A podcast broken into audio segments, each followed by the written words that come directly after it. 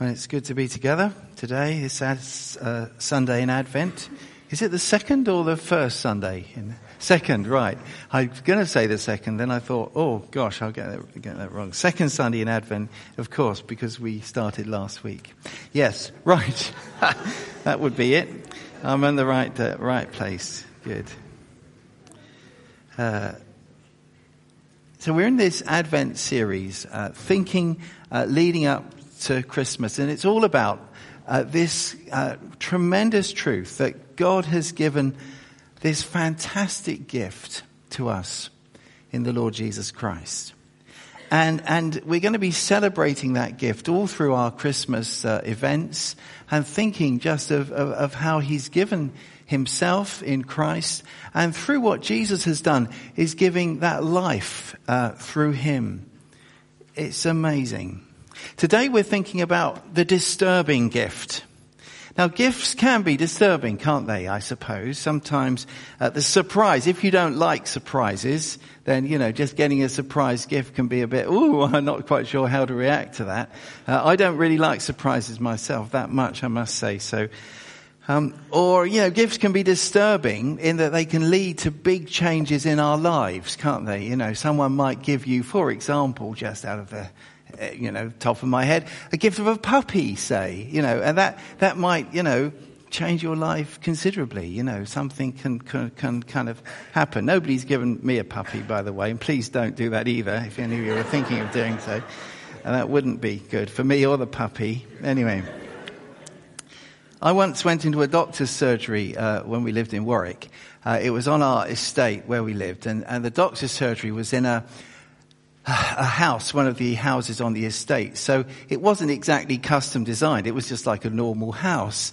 Uh, so the, the waiting room was, you went through the conservatory into what really was the dining room kitchen area in a normal house. It wasn't very big. And I went there, it was about this time of year.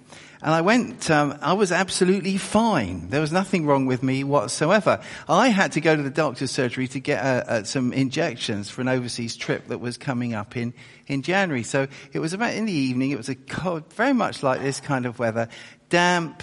In I went. Um, there was one seat. The, the whole thing was full of people coughing and spluttering. There was one chair right next to a lady who had a child on her lap who was sneezing and coughing. I thought, well, I better go and sit in it. And I did, and I had my injection, uh, and I came out with a gift. Uh, I had flu. I had flu for the next, uh, uh you know, after a week I was uh, quite unwell. So, um, what about gifts that can be disturbing? What about surprise pregnancies? I won't look at it in any directions in this way, obviously or watch for couples looking at each other. But um, they, they can be kind of surprises, can be disturbing. They can be um, wonderful, well, they are wonderful. The arrival of children through any means, through adoption, through fostering. It's a wonderful thing. But it can also be challenging, and our lives can be disturbed by the gift that is given. Now, at the heart of the Christmas story is a, a surprise pregnancy, uh, surprising at many, many different levels. Let's read the account. Was this gift going to be disturbing? Well, let's just see. Luke chapter 1, verse 26 on page 1025. 1025.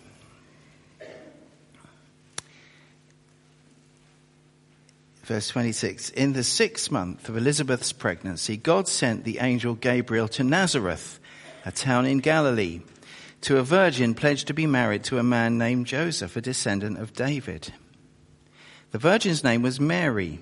The angel went to her and said, Greetings, you who are highly favored.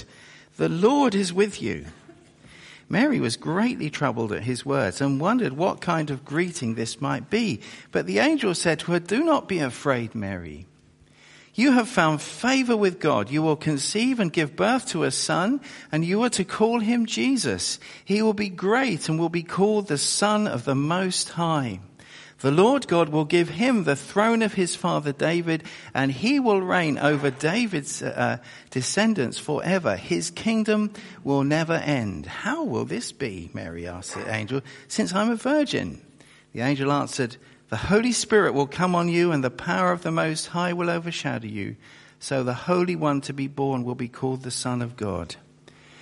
Even Elizabeth, your relative, is going to have a child in her old age, and she who was said to be unable to conceive is in her sixth month. For no word from God will ever fail.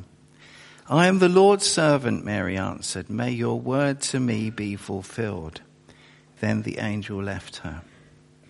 At that time, Mary got ready and hurried to a town in the hill country of Judea where she entered Zechariah's home and greeted Elizabeth. And when Elizabeth heard Mary's greeting, the baby leapt in her womb and Elizabeth was filled with the Holy Spirit.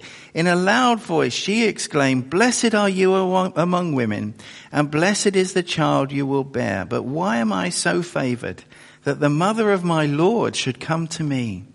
As soon as the sound of your greeting reached my ears, the baby in my womb leapt for joy. Blessed is she who has believed that the Lord would fulfill his promises to her. We'll read on a bit later. We saw last week, I think, um, we were looking at the beginning of Luke's gospel, that biography of Jesus, like Matthew, Mark, Luke, and John. We were seeing there that as the gospel began, it's, it's after four centuries of silence from God. It, it just seemed as if God had said nothing. Uh, from the end of the book of Malachi through to the beginning of the New Testament, there's this period of about 400 years of silence.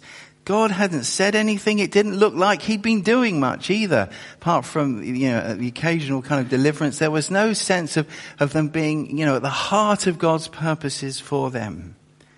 And as uh, Zechariah found out last week in the first part of Luke, God was now not only speaking, but on the move. God was about to do something. He was about to fulfill what was promised.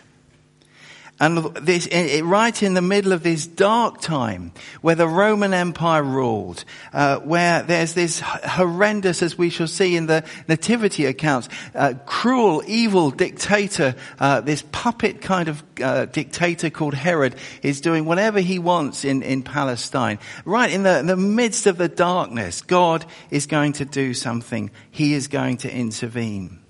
And Zechariah, this old priest, gets this message that it's happening and it started. And more than that, that he and his wife would have a miracle baby. The two of them hadn't been able to have children and they're going to have one. And this baby's not only going to be amazing because they're past the age of having children, but he's amazing because he's going to be the one that God promised in the Old Testament would come before he, he came himself in the person of the king. And uh, the angel quotes the last book the, of the Old Testament, Malachi, when he says, the one that's going to be born, he's going to come to make a people ready for the Lord. And when Zechariah heard that, he would have gone, ding, you know, that was Malachi. That was the promise. This is, it's all going to happen. It started. God is on the move again. That was the message. Although, as you may have heard last week, uh, Zechariah had a bit of problem believing that.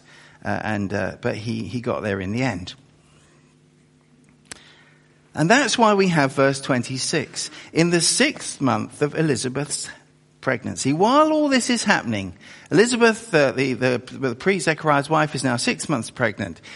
It's like saying, in the meantime, you know, cuts over to another part of the country, up in the north of Israel, in Galilee, there's a teenager called Mary, uh, who receives a visit from the same angel, Zechariah, who showed, uh, sorry, uh, Gabriel, who showed up and spoke to Zechariah in the temple.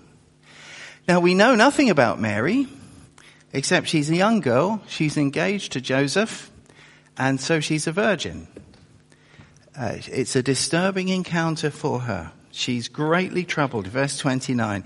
Mary was greatly troubled at his words. Actually, that's putting it mildly. The, the, the, the, word in the original says she was almost traumatized by, well, you would be, wouldn't you, if you'd seen someone who'd just come direct from the presence of the Lord. We don't see angels very often uh, these days, and they didn't then either. But they started seeing them around this event. So let's first of all think about the gift that's offered and received. The gift that's offered and received. The angel says you are highly favored. And again, that what it means is the angel is saying God is being super gracious to you. You are about to receive an excessively over the top, generous gift from God. It's amazing. God has got something for you, says the angel. Uh, and the, the word has this idea of, it's very hard to express in, in, in the kind of translation. It's like a massively surprise offer. And it's real. And it's given from an angel. And so uh, I guess she continues to be terrified. In fact, she does. So the angel says, don't be afraid. God's being gracious to you. He wants to do something. He wants to give you something. It's a son. You're going to have a son. And it's not just any old son. This son, says the angel, will be called the son of the most high. And again, uh, uh, Mary's, uh, she's, she's been listening to the Bible in the synagogue every week. She's learned, the scriptures like other kids growing up in that culture. When you hear the word the Most High, you know what that means. It's the, uh, a name for, for God that starts in Genesis with Abraham. He reveals himself there as the Most High. And, and one of the later, um, uh, writers in the Old Testament, Daniel, is still using the phrase when he says the Most High rules in the uh, uh, affairs of men and gives the kingdoms to whoever he pleases. Most High equals God. The Most High. God's Son. He's going to be the promised king. He's going to fulfill all that God promised in King David's restored dynasty. His kingdom will never end. Mary, the son you're going to have, he's the one. He's arriving and he's being born through you. So it's all about God's huge generosity. God's generosity to Mary and of course to all of us. Luke is stressing God's grace here. And he, he, he's, it's in the language that's used. This, this favor is repeated several times and it's more than just doing you a favor. It's this hugely, overwhelmingly generous act. And, and Luke kind of underlines it by doing something quite interesting. If you know the uh, nativity accounts, the key players in Luke's Gospels, who we've got? Zechariah, we've got Elizabeth, we've got Joseph and Mary, but Mary here, and then we've got uh, Simeon and Anna. Do you remember Simeon and Anna in the temple? If you look, each one of those, Zechariah, Elizabeth, Simeon and Anna, Luke says they're, they're really worthy people. He gives you their, their background, gives you their lineage. He says they were godly, they were holy, and they were waiting for the Messiah. Every time he introduces them, Luke says they were really good people. They were this, that, and the other. Mary, nothing. What's he saying? He's saying there's nothing about Mary that deserves any of this. She's just a regular, ordinary teenage girl about to be married in time to Joseph. God is generously giving this to her. He's generously giving his gift of a son to the world. Jesus, his name means God to the rescue. God saves. God's salvation. Now Mary points out, without necessarily disbelieving it, that uh, she's not had sex with anyone, so a baby is a little surprising wondering how that is going to happen. And the angel answers her quite directly and says, no, she will conceive a child by God's power. There's not going to be any sex involved in this pregnancy. Later on, Mary had other children. So later on, uh, Joseph and Mary had a perfectly normal relationship. But they're, they're, and, and, neither is this like in Greek mythology where a god comes down and impregnates a, a human. Nothing of that at all. Simply by God's power, a child is going to be conceived in her. And no ordinary child.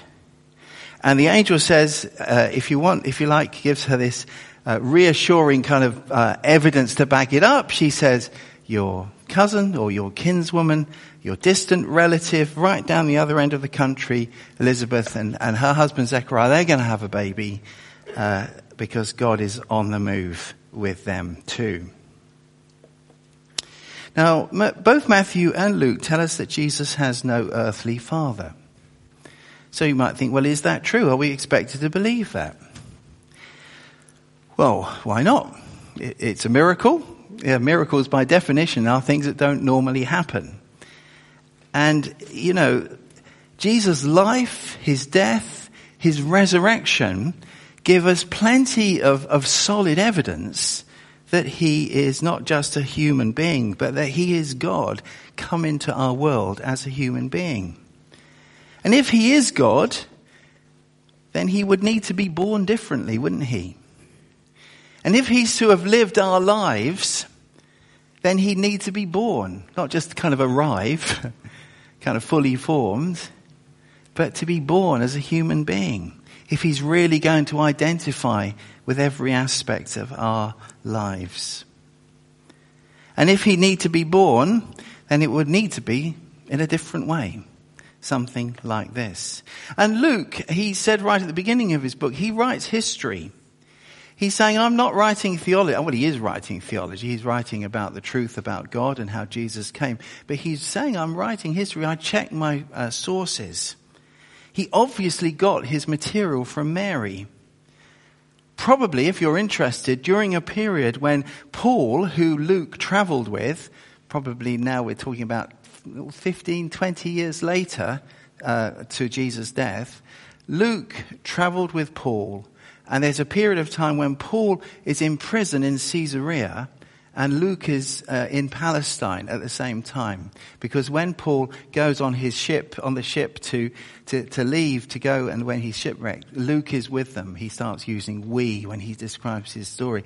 And it's very likely, we don't know for sure, but during that period, while Paul is in prison in Caesarea, Luke, who's a great historian, is out there visiting believers, got to know Mary, got the story, wrote it up. He writes history. And anyway, look at Mary's behavior. She's talking about a pregnancy, as you see in the story, right from the beginning. Even before she's missed a period, she's on her way to, to tell her old auntie or cousin Elizabeth, who's the wife of a priest. she's going to be really sympathetic to the idea of a virgin birth, isn't she? Um, you know, she's on her way to see it before there's any sign of her pregnancy whatsoever. Why would she do that? Joseph doesn't know anything about it at all until a lot later. And then he doesn't believe it, Matthew tells us. He needs a special message from an angel himself. See, there's a lot that rings true about it. Unless, of course, it's deliberately misleading. Unless it's been deliberately written as lies, you know, he, Luke said, oh, I better make Mary go this early so that everyone will think it's true. It's not kind of, what about the integrity? This is, you know, God's truth. Why would Luke do that?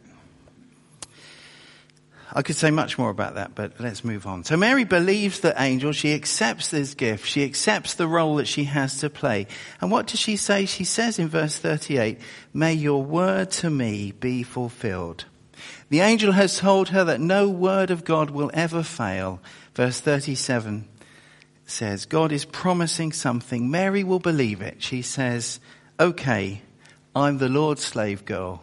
I believe it. What's that? That is faith. She's offered this amazing gift. She realizes it will be disturbing. It will be life changing. It might be at least a bit awkward. But she says yes to the offer. Grace holds out the gift. Faith says, yes, please. Thank you. Does that remind you of anything? Because for us, God offers us the gift of the King. Not to bring him to birth, that's already been done. But to have him as our Lord and our Savior, his presence in our lives. And all we have to do is say yes. And this principle, I think, applies throughout the Christian life. God offers us Himself. He offers the, his, the truth of His Word. He declares His goodness. He declares His presence. He says a lot of things in His Word. Here's the question. Will we believe it? Will we receive what He offers us? And go with His gracious offer? Where God's Word says something to us, will we, like Mary, say, May your word to me be fulfilled. Is there something that, that, you know, God has said to you through his word? That today you need to say, okay, may your word to me be fulfilled. I'll receive what you're offering me, Father. It's, uh, it's a simple thing in many ways, and yet it's, I think, quite profound. I was sharing a heartbeat. I was very challenged recently in, in a meeting with some other leaders in the city, uh, church leaders. And we were talking about the, the outreach that there was and the openness that there's been in the city as people have gone out on the streets and told others about Jesus and they've prayed and all of that kind of thing. And uh, Adam, this guy, Adam Kluwer from New Community, made this observation. He said, um, you know, Jesus in the Bible, Jesus says to the disciples, it's harvest. There is a harvest. And we say, no, there isn't. No, there won't be anyone out there who wants to hear about Jesus. We say, no, Jesus, you're wrong. There isn't. And Adam said, what we discovered in those couple of weeks was actually Jesus was right and we're wrong. And I was very challenged by that. Because for me, it's uh, easy, especially, and um, perhaps for others of us, um, when you've been in, uh, in, and I've only visited, not lived there, but there are parts of the world where it is much easier, where it's like the tide is in. You go to Nepal or, or Iran at the moment, actually, and lots of other places in the world where it's much easier to share Christ and see people come to know Him. And then, and I've often said, well, it's hard to float a boat when the tide is out because it sometimes feels like that here. Well, I, I was challenged. I've said that too much. Yeah, I'm listening to my kind of temperament um, too much and not enough of what Jesus says, because Jesus says there is harvest there. Do you see what I mean? We can take God's word and, and are we going to receive it and say yes to it? Or are we going to walk on by? What happens? Well, Mary immediately heads off to the other side of the country to check out what the angel said about her relative. Is it true? As I say, she's gone straight off, no signs of pregnancy, just the angel's word. She gets, uh, probably after two or three days traveling, um, this is actually very uh, interesting behavior. She she's behaving in a, a, a, different kind of way. This would not be the normal way for her to go off, you know, presumably on her own to the other side of the country no reference to Joseph and whatnot. But anyway, that's what she's done. Already, this kind of new kingdom is changing the way people behave, which is a, uh, an interesting uh, observation someone has made. So off she goes, and when she gets there, Elizabeth, Zechariah's wife, hears Mary's voice. The baby leaps in her womb, and the Holy Spirit gives her something to say. And again, what is it that she says? It's these, this underlying theme. She talks of God's favor, God's blessing, God's grace, God's generosity. She kind of, that's what Elizabeth says. And then Mary, verse 45, blessed is she who has believed. Mary's faith, God's generosity, God's grace, Mary's faith in receiving God's gift is kind of underlined again in that part. God is generous. God coming into the world in this way, what we call theologically the incarnation, is the most generous act in the history of the universe, isn't it? Think of it. What amazing generosity. God has given us his son. God loved the world so much that he gave his only son. That whoever, what? Believes in him shouldn't perish but have eternal life. God's generosity invites our response of faith, of belief, receiving Him. The gift offered and the gift received. Let's move on and see what happens next as we think for a few minutes about the gift celebrated. Mary said, Verse 46, My soul glorifies the Lord and my spirit rejoices in God my Savior, for he has been mindful of the humble state of his servant. From now on, all generations will call me blessed. For the mighty one has done great things for me. Holy is his name. His mercy extends to those who fear him from generation to generation. He has performed mighty deeds with his arm. He has scattered those who are proud in their inmost thoughts. He has brought down rulers from their thrones, but has lifted up the humble. He's filled the hungry with good things, but has sent the rich away empty. He has helped his servant Israel, remembering to be merciful to Abraham and his descendants for forever, just as he promised our ancestors. Mary stayed with Elizabeth for about three months and then returned home. A gift celebrated. Now imagine It's I was trying to think of something that would be parallel, but this is just such an amazing thing that there's almost nothing that parallel. But imagine you've heard the best news ever. You know, the thing that maybe, you know, that you may have wanted that someone's going to give you, or I, am going to say winning the lottery, but that's not a very good example, is it? But, but you know, just some, just something imagine you've heard it. Imagine that you could hardly believe it, but you do believe it. But you, you know, you just, did I really believe that? And, and you spend maybe two or three days on the road thinking about it, traveling like Mary did. And when you get there, you know, you, you, it's confirmed without a shadow of doubt that yes, it's true. It's gonna happen. What would you do? Well, would you sing a little song or do a dance or, you know, if there was someone with you, some people are nodding, you'd be going, whoa, this is going to happen, you know, uh, uh, and, and, and that's the spirit that's going on here. The kind of spirit, I suppose that when, you know, when the war ended, I think, you know, I, may, I wasn't around, I suppose some of us may remember, is that right? You know, there was this sense of everyone was, you know, dancing in the streets and celebrating when peace came. It's, it's that kind of reaction that we see in Mary. She bursts into song. Actually, it's, that's putting it mildly. She goes wild in worship, actually. The words here, my soul glorifies the, God, the Lord and my spirit rejoices in God, my Savior. Again, these are, you know, the, the words are about something bursting out of her. She just cannot contain it any longer. Now, some people say, well, Mary, where did she get this from? Because it's an amazing a piece of, uh, it's an amazing song. People say, oh, well, you know, skeptics oh, she, I thought she was a, a, a peasant girl. How could she have come out with something like this? Well, number one, she's had a few days on the road pondering it. Okay? I think, I think she may have been thinking, you know, about it as she went. When it was confirmed, woof, it all came out. Number two, uh, even as a, a, simple peasant girl, she would have known the Old Testament. And this is absolutely packed full of references or, or phrases from the, the worship material that she would have known from the Psalms. It reflects Hannah. Hannah, remember Hannah, the mother of Samuel? She, she kind of had a similar kind of expression of praise and worship. So, so, you know, and, and sometimes people who may not be that kind of literate, but know hymns or, or know the scriptures, you know, you, you pray with them and it all kind of, they pray the hymns or they pray the scriptures and the stuff, the phrases they know kind of come out under the emotion. So that could be that that's happening. And then, of course, the Holy Spirit fills Elizabeth, and as she speaks under the power of the Holy Spirit, uh, the Holy Spirit is giving Mary the words as well. Or maybe a combination of all of those things. There's no reason whatsoever to think that this is some bit that, you know, cl- clever theologians have added later.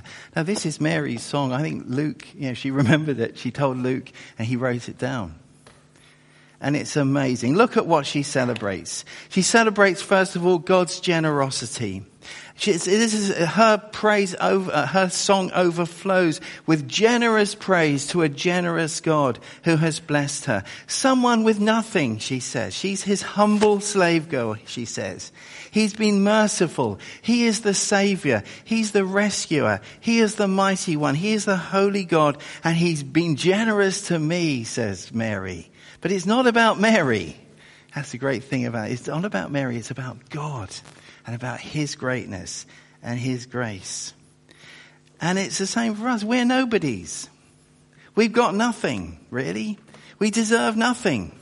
But God's generosity uh, to Mary is the same generosity we receive from God. He offers us the gift of Himself. So Mary celebrates God's generosity. She celebrates God's works.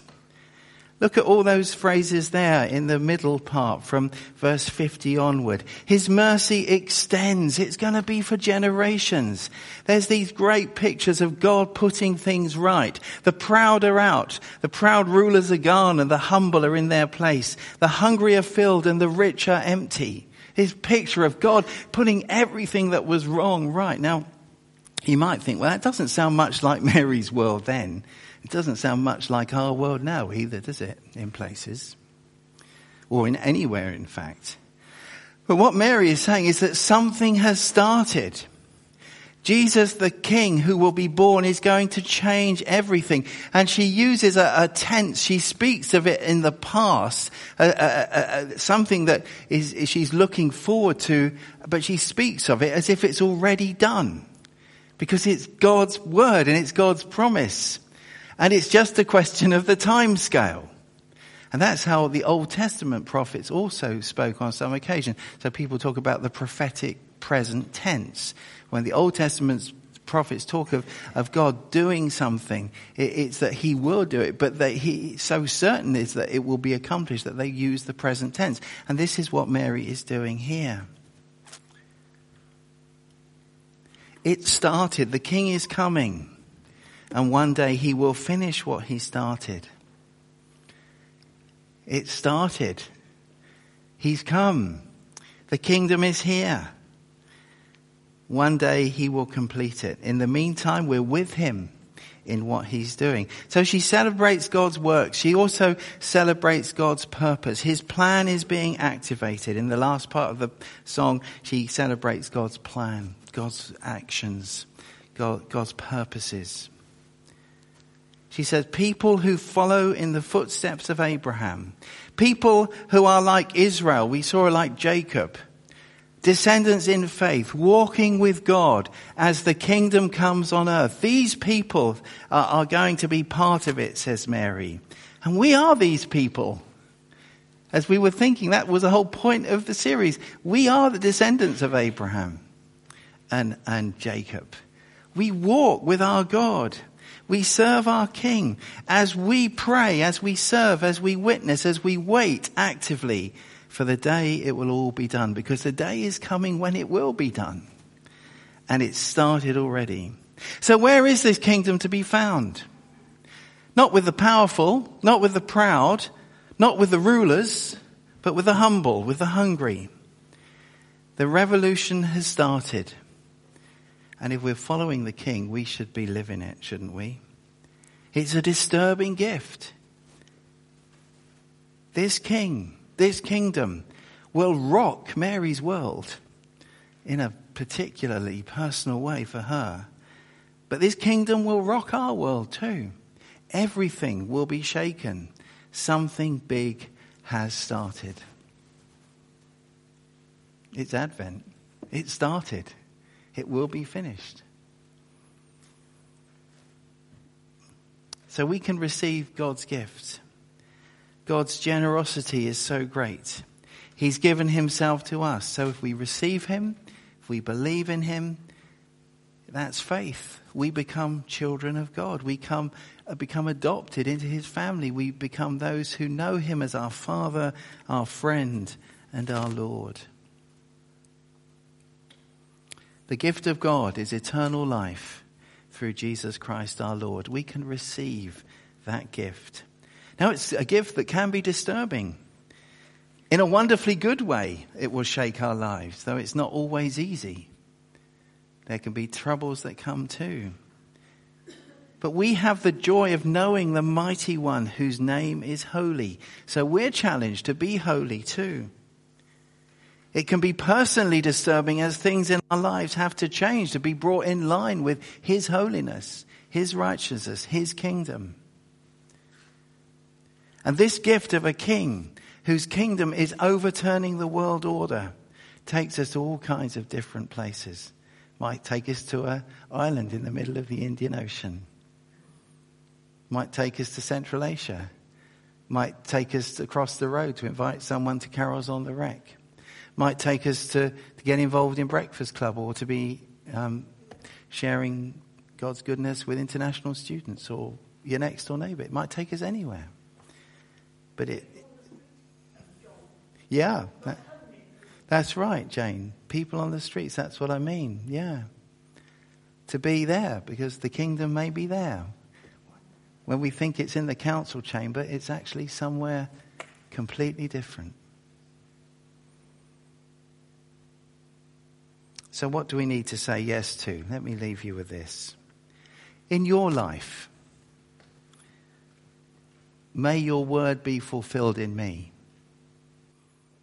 What do you need to say yes to God? might be to receive Jesus into your life. It might be the word that tells you lovingly to say no to sin in your life and in my life. It could be the word that promises us fruitfulness or a harvest. So we're going to invite someone to the carol service or give someone a copy of Try Praying or whatever. It could be that word that promises grace in suffering. That when we're suffering and we've asked God, Lord, like Paul did, please take this away from me. He says, it's okay. My grace is enough. It's enough. Maybe it's to receive that word and say, may that word be fulfilled in me. I don't know what it is. It's for the Holy Spirit to put onto your heart what that word might be. Mary said yes. Look what happened. What could God do in our lives if we trust Him and say yes? So, where shall we start? Let's pray. Father, we thank you for your generous grace. We thank you for that verse in the Bible that says, We know the grace of our Lord Jesus Christ, that though he was rich, for our sakes became poor, so that we, through his poverty, might be rich. Thank you for the generous act, Father, the generosity of, of you coming, the Almighty God becoming a a single or double cell zygote or whatever it's called in a, of a, uh, the uterus of a, t- uh, uh, of a teenager to be born and then to live among us, to die and to be raised, to be our King and our Lord. Lord, it's an amazing thing. And we thank you for the example of this young girl, Mary, who said yes to you. And we pray, Lord, that we may follow that example of faith in response to your gracious generosity. And that our lives may be those that, as it were, live the kingdom and honor the King. In Jesus' name, amen.